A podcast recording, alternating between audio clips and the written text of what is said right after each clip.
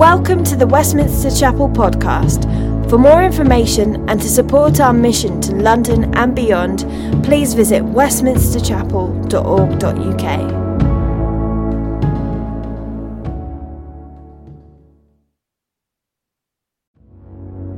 Welcome to the Westminster Chapel podcast. For more information and to support our mission to London and beyond, please visit westminster chapel dot org dot u k. Please go to page nine hundred sixty-six. It is Matthew chapter two, and we're going to look at verses one to twelve, the visit of the Magi. After Jesus was born in Bethlehem in Judea, during the time of King Herod, Magi from the east came to Jerusalem and asked, "Where is the one who has been born King of the Jews? We saw his star in the east and have come to worship him." When King Herod heard this, he was disturbed, and all Jerusalem with him. When he had called together all the people's chief priests and teachers of the law, he asked them where the Christ was to be born. "In Bethlehem in Judea," they replied, "for this is what the prophet has written. But you, Bethlehem, in the land of Judah, are by no means the least among the rulers of Judah. For out of you will come a ruler who will be the shepherd of my people Israel." Then Herod called the Magi secretly and found out from them the exact time the star had appeared. He sent them to Bethlehem and said, "Go and make a careful search for the child. As soon as you find him, report to me, so that I too may go and worship him." After they heard the king, they went on their way. And the star they had seen in the east went ahead of them until it stopped over the place where the child was. When they saw the star, they were overjoyed. On coming to the house, they saw the child with his mother Mary, and they bowed down and worshipped him. Then they opened their treasures and presented him with gifts of gold and of incense and of myrrh. And having been warned in a dream not to go back to Herod, they returned to their country by another route. Father, thank you that you speak to us through your word. We pray that you would speak through Howard. We pray that we take the true message home tonight. Amen. Amen. Thank you very much. Thanks, Liam. What a fabulous t-shirt that was. Wow. And first time reading, I think, as well. So brilliant job. Very impressive. Um, welcome to Westminster Chapel. Uh, my name is Howard. It's my privilege to lead a great team at this historic Uh, church. Happy Christmas to you all. I hope you're having a great Christmas season. Oh, thank you. Yeah. uh, that's great. We've been in a three-part series. It's been called Inclusive Christmas. So if you're new, uh, I just want to catch you up a little bit so you know what we're, we're doing. Um, uh, so we did it three parts. We started two weeks ago. We looked at the story of, of Mary, this young woman, very poor from Nazareth, this kind of backwater town in Galilee, let alone in the whole of Israel. Yet God includes her in the Christmas story. Incredible privilege. And then last week at the carol service, it was pretty amazing. eight hundred fifty people packed packed our evening that we had. We looked at the stinky social outcast, the shepherds, and we're kind of amazed that they're brought into the Christmas story as well. Today, I tell you, we may have the most surprising guests of all.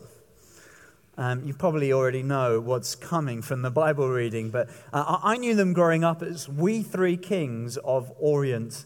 Ah, well, I thought it was Orientar, uh, but it's part of a song uh, growing up. Uh, and what's surprising is we're a bit mistaken about these, the, the, these these these people, these these men, because it turns out that they probably weren't kings.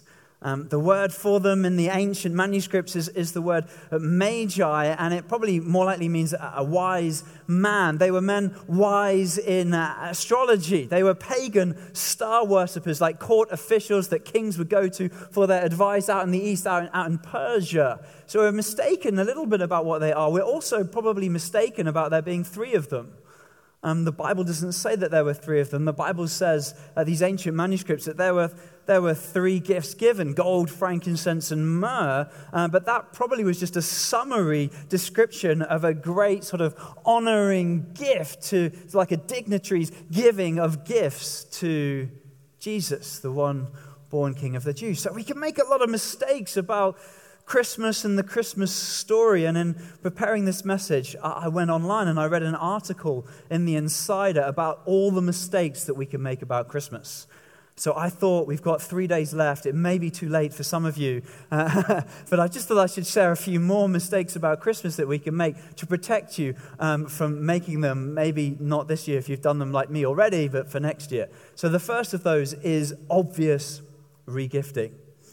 Um, that is where you give somebody else what they gave you last year, and you forget about it, and they realize it, and you're like, ah, this is awkward. It's not, that's not very good. Uh, and another mistake to make would be having too much fun at the office Christmas party. Uh, I shall say no more. Uh, a further mistake would be to talk about Brexit, I think, at the Christmas dinner table. Um, maybe the election results. Awkward. um Another mistake, I'm sorry if you do this, um, would be to get all of the members of your family to dress in exactly the same outfit and to pose together in front of the Christmas tree for your annual photograph. Anybody want to admit doing that? No? I'm not surprised now. A bit bit cheesy. Um, here's a mistake. I really hope you haven't done this one. That is to gift somebody a diet cookbook or a gym membership for Christmas without them asking. Um, because that, that has an inference, by the way. In case you, like, you're basically saying, you're overweight, you're, you're fat, I think you're fat. Oh, anyway, don't do that sort of thing. Um, hey, the biggest mistake you can make about Christmas of all, I think, would be to miss the real meaning of Christmas. What Christmas is really about. We've just heard this story from an ancient first century biography story about Jesus, about the, the wise men and how far they traveled. They traveled from Persia all the way to Jerusalem. That's hundreds of miles through difficult terrain just so that they could be part of the original Christmas story, so they could meet Jesus. It says that they came to find the one born King of the Jews so they could bow down and worship him and give them gifts. How did they come? They came by following a, a star. There was something special, you see, about Jesus, that you would travel that far to go and see him, but also that creation itself, a star, is guiding these wise men all the way on this extraordinary long journey. Now, you might think, Howard, you lost me. Guiding stars? That's impossible. That's a fairy tale. Well, hold on a minute. Let's just, let's just think about that. What's more impossible, a guided star or a unguided universe? What's more impossible, a virgin birth or a virgin cosmos? Because I don't think you could get something very easily from nothing. And I don't believe that nothing could be defined as quantum fields and forces and things like that. That's still something to me. I want to know, where did that something that started everything off come from? I think it's easier to believe that something began the universe rather than nothing began it all, rather than just to say, oh, it just happened, poof, magic. Now that may be more like a fairy story, that. That's interesting, isn't it? Now, what maybe most amazing of all is that these wise men were invited by God to be part of the Christmas story, as they were pagan foreigners. Just query our honest attitude to immigrants individually and as a nation at this time. More than that, they, they were also people of another belief system, religion, worldview. Yet they're invited. So for me, I made a big mistake about the Christian faith.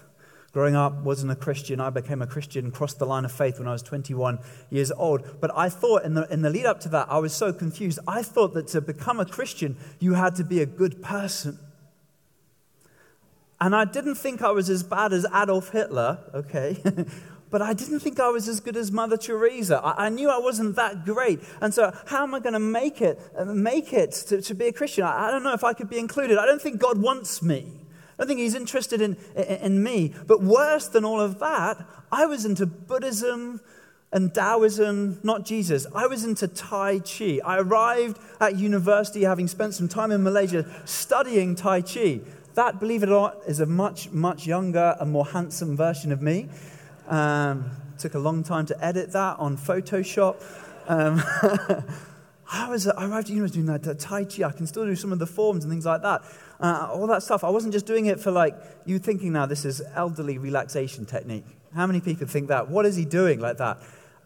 Actually, that's the Western mistake about Tai Chi. Um, it's actually a weaponized, pretty serious, aggressive martial art uh, out in the East. Um, by the way, just to get me some cool points back up there. uh, okay, so so I, I was into all of that. I was just like, totally like, I, I was as far from God as you could pretty much get. Yet at a carol service at the turn of the millennium, a young, me, arrogant law student, I heard for the first time the message of Christmas. And it was like God had suddenly given me my star, my clue, things I'd never really understood about this Christmas story before, or the person of Jesus, that I started thinking, that's really interesting. I want to follow those clues. Where does that lead? No one told me this before. I'm twenty-one years old and I didn't understand this. Wow. And I started to follow and I started to follow. But anyway, I am digressing. Let's get back to uh, the story. The wise men. The wise men, they were on their way to Bethlehem. They arrive at Bethlehem. But have you ever wondered what would have happened if they were wise women? I think they would have shown up on time. You may not know this. It's one of the creative sort of things about the nativity scene. I, I love the nativity scene. I think that's is great. But the wise men were almost certainly minimum several months late, up to a maximum of two years late for the birth of Jesus. If they'd been wise women, they would have arrived on time because they would have been humble enough to at least ask for directions so they didn't get lost on the way. They would have bought more sensible, practical gifts, I think, like maybe some food or some nappies or wet wipes or whatever the equivalent is in the first century. But they didn't. These wise men were not wise in that sense, but they were wise in the right sense, that they followed the clues that the Creator, God, had given them to find their way to Jesus. But you might be here and you're sort of saying, well, I, God hasn't given me a star in the sky. Uh, well, maybe you're kind of being a little bit too literal about that. um, he might have given you some other clues. Creation. You're here. You're alive. How did you get here? How does this world exist?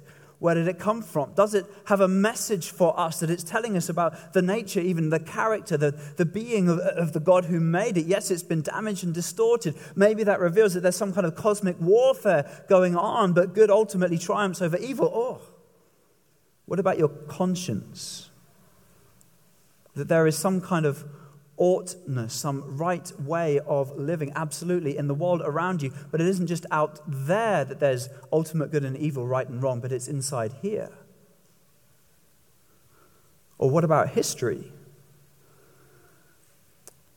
God has allowed for the story of his coming to enter history. It's not some private dream or revelation. It's entering into history. It's historical, so there are documents, first century documents that go all the way back, that, that tell us about Jesus. Clues for us to investigate and follow. Do you know, when I was twenty-one years old, I had no idea of the amount of evidence that there is for the Christian faith. I was a law student as well. It was embarrassing. I didn't know, for example, that there's more than twenty-four thousand New Testament fragmentary documents, and and and some of them pretty pretty complete and substantial, that go all the way back to the first century, that get us pretty much exactly to the original text of what was said about what happened. That means there's no argument, as I thought. This is just legendary embellishment. There's things get made up later, you know, passed down one generation to another, like the game, you know, Chinese Whispers, or if you're American, Telephone, and it gets lost along the way of transmission. No, this is this is the story right at the outset, right at the beginning that we've got. Oh, wow, what are you really saying here, Howard? Are you saying that the Christian faith is different from all other belief systems and religions? Are you saying that it's set apart, one above? Yeah, I, I suppose actually that I, I am saying that. I am actually saying that the Christian faith that we understand in the story of, of Christmas is the truth. Wow. You might be here and you're thinking, like, I am just about ready to stone this guy. How dare he say that? So arrogant! Well, I, I'm honestly, I'm, I'm not arrogant in that sense. I think I am as rubbish as anybody else is. By the way, if you're here, if you come regularly, you'll discover that on Sundays from the pulpit and in person. But you might think, I still think he's arrogant, maybe in, even intolerant, and you are reaching for something to literally hurl at me right now. Well, just hold fire um, just for a moment, because I'd like us to watch this video uh, and see if that changes your mind a little bit.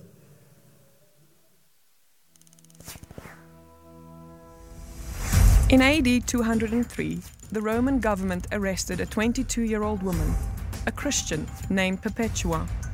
The problem wasn't so much that she worshipped Jesus. Her crime was that she worshipped only Jesus. She refused to worship any other gods. As a result, she was found guilty of treason and sentenced to death. This dangerous idea that Christ alone provides the way to God is called Christian particularism, and it is as scandalous today as it was two thousand years ago. Religious pluralism, on the other hand, is the view that all the world's religions are equally valid, and Christ is just one of many ways. Some religious pluralists say all the world's religions teach basically the same thing, so they are all true. But this is clearly mistaken. The major religions often contradict each other. For example, compare Islam and Buddhism. Muslims believe there is a personal God who created the world. Man is sinful and will spend eternity in heaven or hell, and salvation is attained by faith and performing good works. But Buddhists deny all of this. They believe that ultimate reality is not a person. The world was not created. Man is not sinful. Man is not an enduring self, and the goal of life is not salvation, it's annihilation. Because these two worldviews contradict each other, they can't both be true. In fact, every major world religion contradicts every other one, so they can't possibly all be true. So other religious pluralists will say, all the world's religions are false. They're equally valid, but equally false, cultural expressions of mankind's search for truth. But why think that this is true? Why couldn't one particular religion be true? When you examine the arguments for religious pluralism, you find that some of them are textbook examples of logical fallacies. For example, anyone who believes that Christianity is true and every other view is wrong is arrogant. Therefore, Christianity is false. This is a logical fallacy called argument ad hominem, trying to show someone's view is false by attacking his personal character. This is a logical fallacy because the truth of a view is independent of the character of the person who holds it. For example, if an arrogant person discovered the cure for cancer, the fact that he's egotistical would not mean his claim was false. And you wouldn't refuse treatment just because he was conceited. Moreover, this objection is a double-edged sword, for the pluralist also believes that his view is true and that everyone else is wrong. Therefore, if you're arrogant for holding to a view which many others disagree with, then the pluralist himself would be guilty of arrogance. Here is another pluralist argument. Religions are culturally relative. If you had been born in Pakistan, you'd likely be a Muslim. But if you've been born in Ireland, you'd probably be a Catholic. Because religious beliefs are culturally relative, they are not objectively true. This is an example of the genetic fallacy, trying to invalidate a view by showing how a person came to hold the view. This is a fallacy because the truth of a view is independent of how a person came to believe it. For example, if you had been born in ancient Greece, you would have believed that the sun goes around the earth. Does that make your current belief that the earth goes around the sun false or unjustified? No. Furthermore, this objection is also a double-edged sword. For if the religious pluralist had been born in Pakistan or Ireland, he'd likely have been a religious particularist. So his belief in religious pluralism is just the result of his being born in contemporary Western society, and therefore is not objectively true. Getting these fallacious objections out of the way helps to reveal a more serious objection to Christian particularism. the problem of those who have never heard of Christ. If Jesus is the only way to God, then what is the fate of those who never hear of Jesus? Is there no hope for them? The answer is, there is hope for those who've never heard. The Bible says that God loves all people and wants everyone to come to Him and find eternal life.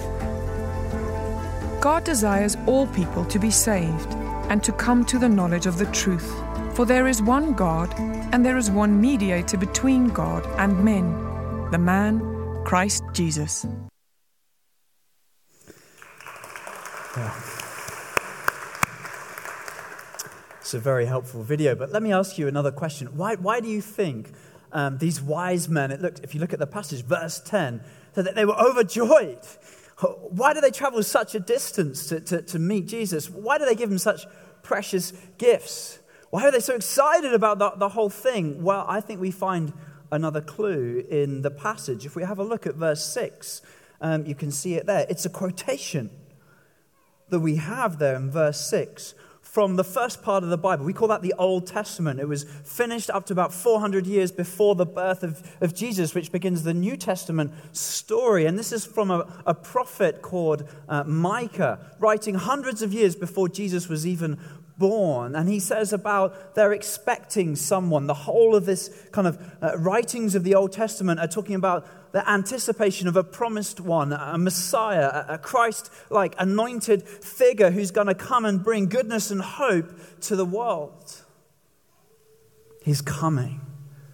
And what's fascinating is that that is where Jesus is born. It predicts Jesus will be born in Bethlehem, and Jesus is born in Bethlehem, and it requires a census from the Roman Emperor Augustus Caesar to, to ensure that that happens, so that people have to go back to register where their line, their ancestral line is from, and Joseph's line is David, that's Bethlehem. So he has to journey from Nazareth. That's where they Jesus would have been born if they'd stayed there, but no, he's born in Bethlehem. These are extraordinary predictions in the Old Testament that Jesus fulfills. And he fulfills more than three hundred of them, and twenty-nine of them in a single day. That's hard to compute. You might be thinking, like, maybe he's just a clever con man.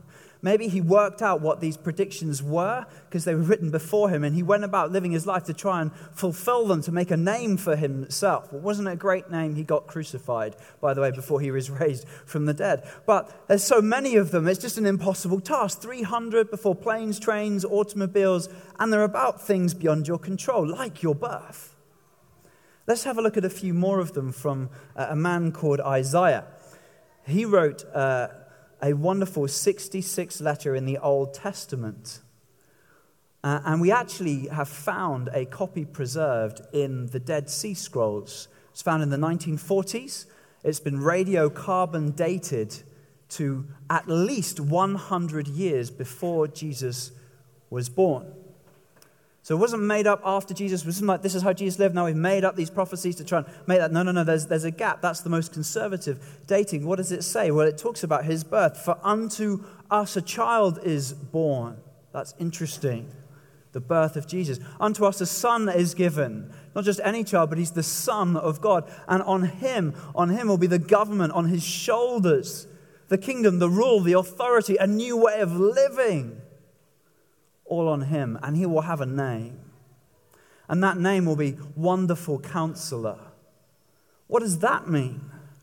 That means that he can empathize with us, he can understand us, he can relate to us. How? Because God took on human flesh, that he's walked through the life that we've had, that he knows you better than you know yourself.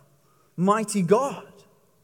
That he's the most powerful being in the world, and his power is revealed by becoming so weak, yet not out of control as a baby. Everlasting Father, he is the giver of eternal life. We'll see that in the resurrection when Christmas becomes the Easter story. And he's the Prince of Peace. He is the one who comes to deal with the barrier, the great divide between us and God that comes from our wrongdoing and the bad stuff we do. We call it sin, that cuts us off and separates us from God and separates us from other people when we do wrong, that, that, that breaks and damages our relationships. That's the prediction about his birth And then there's an amazing prediction about his death. It comes in chapter fifty-three of Isaiah's writings. Let me read it to you.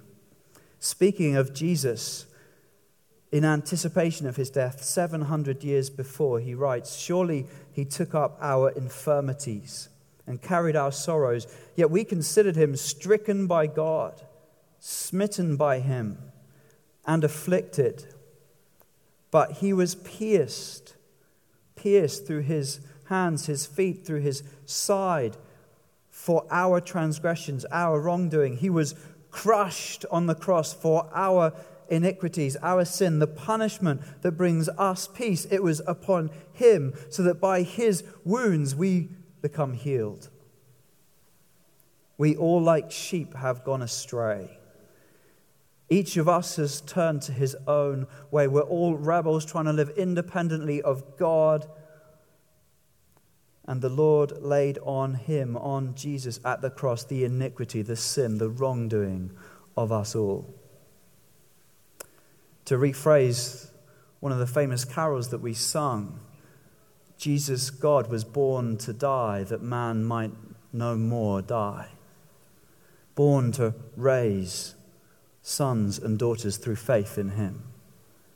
Jesus, God himself, comes to deal with our sin, the problem, the blockage in our relationship with God, and our sin, our shame, our wrongdoing, our evil, the darkness of our hearts, all of that, the bad stuff and all of the good stuff we should do that we never really do, all the judgment and the right comes on him. He experiences death, separation. He's crushed so that we get to experience love and forgiveness and hope and freedom and joy and life, and to know a God who would go through all of that for us, that we might have access to him and perfect fellowship, relationship with him. Somehow the wise men understood something of the significance of this, that this one long promised who is going to come to undo the curse of evil and darkness in our world, he was arriving, the one born the King of Jews, and they would do anything to get to see him. The answer to evil, the answer to suffering, the answer to sin, the answer to death, the answer to ultimate despair there before them as a baby. And we can follow the clues too. We can know the joy that they had as we seek to go on the journey that they went on. But one more thing before uh, we come to a conclusion and finish. It's in verse twelve. It's an interesting final verse to this passage.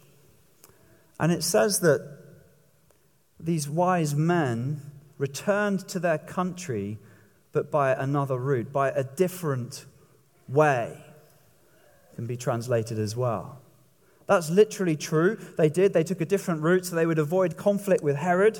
And they didn't want to do that, the, the, the kind of evil king at that time. They avoided that. That was literally accurate. But I think the writer, inspired by God as he's writing, is saying they actually went back a different way because they'd become different people inside.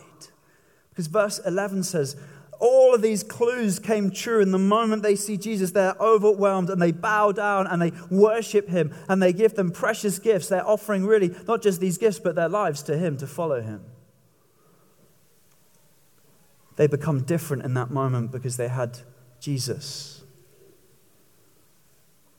But they didn't renounce their culture. They didn't say, we're never going back that way again. No, no, no. They went back to their country and they were going to live differently within that country because Christianity is not a product of culture. It transcends it.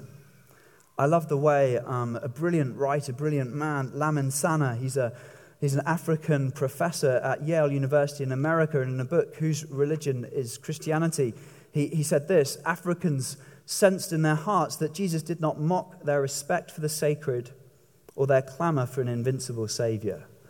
So they beat their sacred drums for him until the stars skipped and danced in the sky. After that dance, the stars weren't little anymore.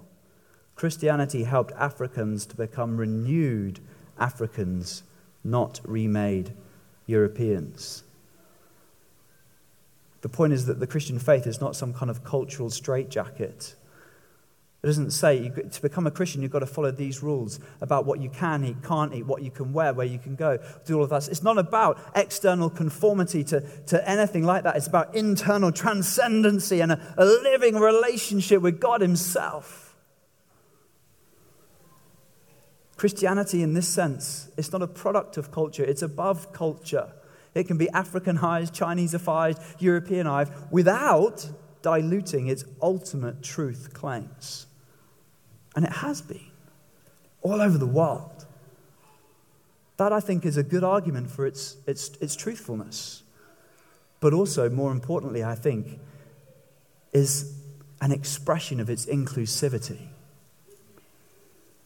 That you're not barred.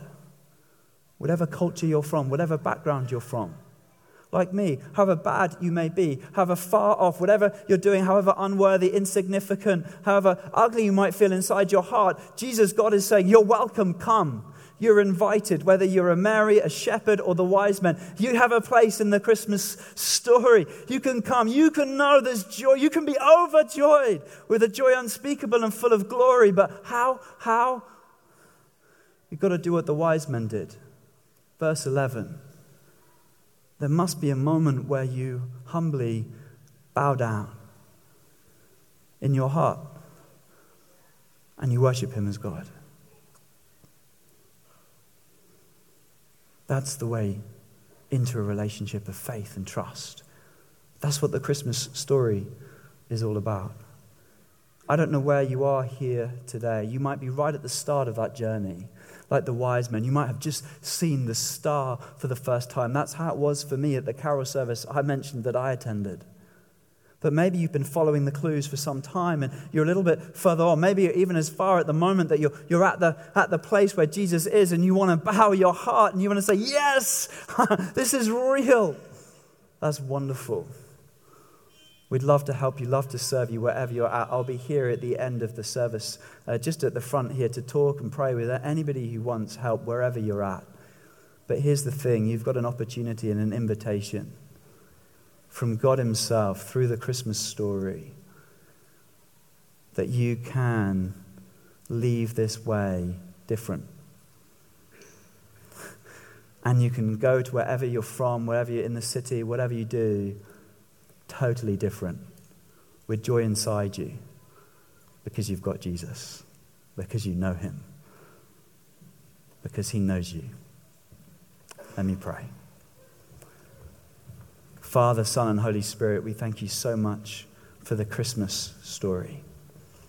We thank you that it's real, that it's history, that there's so much evidence for it, Lord, but we thank you for the gift of faith that enables us to actually not just believe in it, but believe upon the person of Jesus. And Lord, I'd ask for that for all of us today, wherever we are at in our walk with you, that you would give us renewed faith and joy in trusting you and following you. Help us to follow the stars, the clues you give each one of us, and help us to let go of our pride and humble ourselves before you, and to let you come and fellowship with us and be born in us, that we might be transformed by you and we might have a role in transforming others, be set free from sin and guilt and shame, and the joy you give us would become infectious across the city of London. We ask in the name of the God who is the wonderful counselor, the mighty God, the everlasting Father, and the Prince of Peace. Thanks for listening to sermon audio from Westminster Chapel. If you'd like to partner with us in making disciples and sharing the gospel, please consider making a one-off or regular donation. Visit westminsterchapel.org.uk forward slash giving to find out how.